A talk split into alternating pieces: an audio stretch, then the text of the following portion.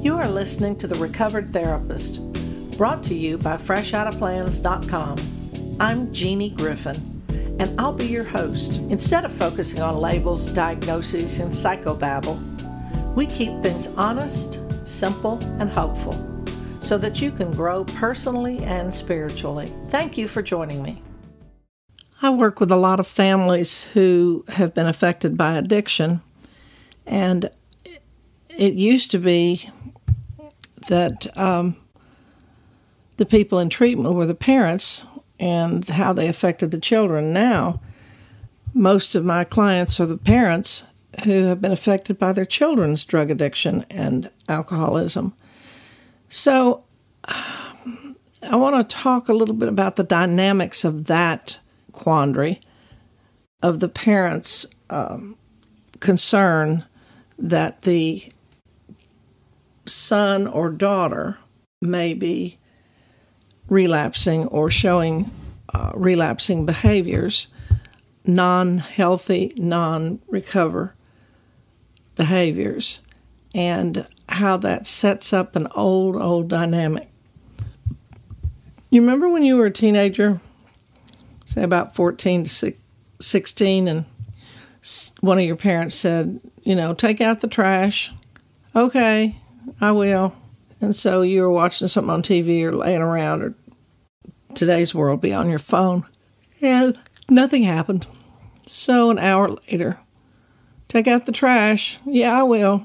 Well, that would go on as long as your parents would allow. Some households that two times or one time was the limit. Other households, they could tell you that for about three days.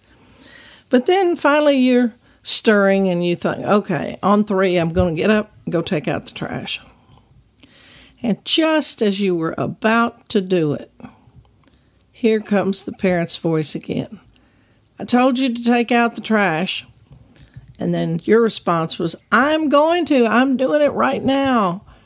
And it was like, how can they always know? I laugh, I laugh at myself because I would say, How do they know I'm just about to get up? And if you'd given me another minute or two, I would have done it before you yelled at me. The truth is, you wouldn't have. I'm getting ready to do it. I'm fixing to do it. I'm going to do it in a minute. It's like, yeah, it's rumbling around in my head, but my head, my words, and my feet do not match. So if that's still going on in your life between your parents and you're 35 years old, let me tell you a little story. You are old enough to stop acting like a teenager. And the way you do that is have your words and your actions match.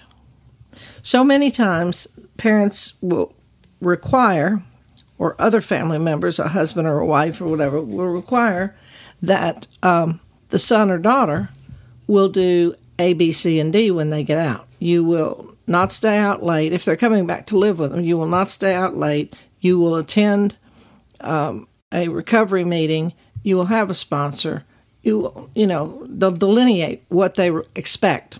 No asking parents for money blah blah blah.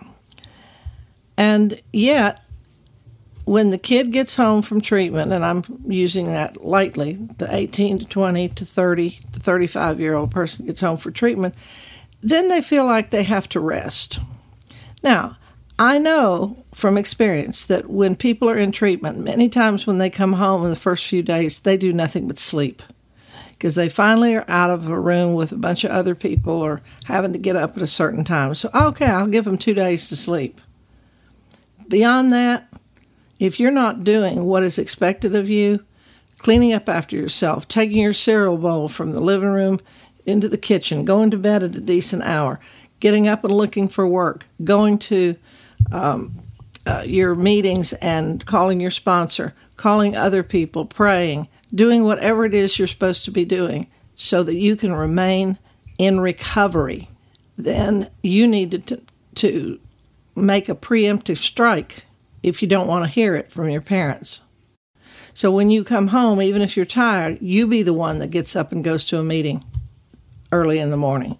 You be the one to make sure that you tell your parents, I'm going to a meeting today, and then do it uh, I've called my sponsor, or if you never, you were so self indulgent, you never gave your parents a birthday card, Christmas card, Mother's Day, Father's Day, or anything, start doing it first. Preemptive means you do something to keep the other party from doing something, a preemptive strike. Yes, you know enough football and, and, and um, I guess strategies and techniques that you make a move first and you make a move, positive move. When you do that, then it will prevent them from nagging you.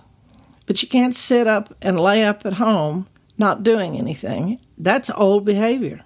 And when you engage in old behavior with slippery people, slippery places, old friends, you know, it doesn't mean you've relapsed and, and ha- are using drugs five minutes after you get home. But what it does mean is you're on a slippery slope. And what we know about addiction, I don't care whether you like it or not, and I don't care whether today it's popular or it's not, but what we know about addiction that helps prevent people from going back into a lifestyle eh, that they don't even like is you need three things. You need your willingness to move your feet. I don't care what you feel like, I don't care what you think, to move your feet and take action. Then you need some sort of transforming power. Now, with some people, that would be a God of their understanding. Other people, it can be uh, the, a, a group of people that they trust. But it has to be some sort of transforming power that you cannot explain. Then the biggest component is you have to have a group of people that love you enough to tell you the truth. So they can say to you, you know, you're acting kind of squirrely lately. What's going on with you? Because one thing about addiction that we know for sure is that we who have it, and I include myself because I'm in recovery, we who have it can't always see when we're acting a fool. So we need other people that love us to tell us that. Now, the problem is we are so self reliant and oppositional that if it were our wife, our husband, our, our lovers, our girlfriends, boyfriends, parents, anybody real close to us that say, hey, you're acting weird, we get all offended. Well, then find a group of people who also have this same illness because when they say, You're acting squirrely, what's going on with you? Or where have you been? What's going on? What do you mean you're running around with that person? Didn't he used to supply you with drugs?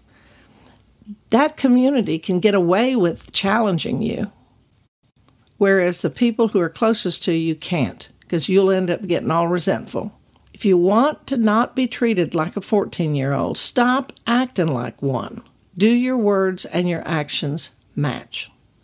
Are you thinking about taking out the trash? Are you actually taking out the trash?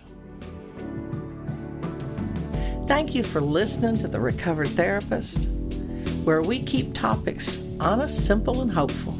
I love you. There's not a damn thing you can do about it. Until next time.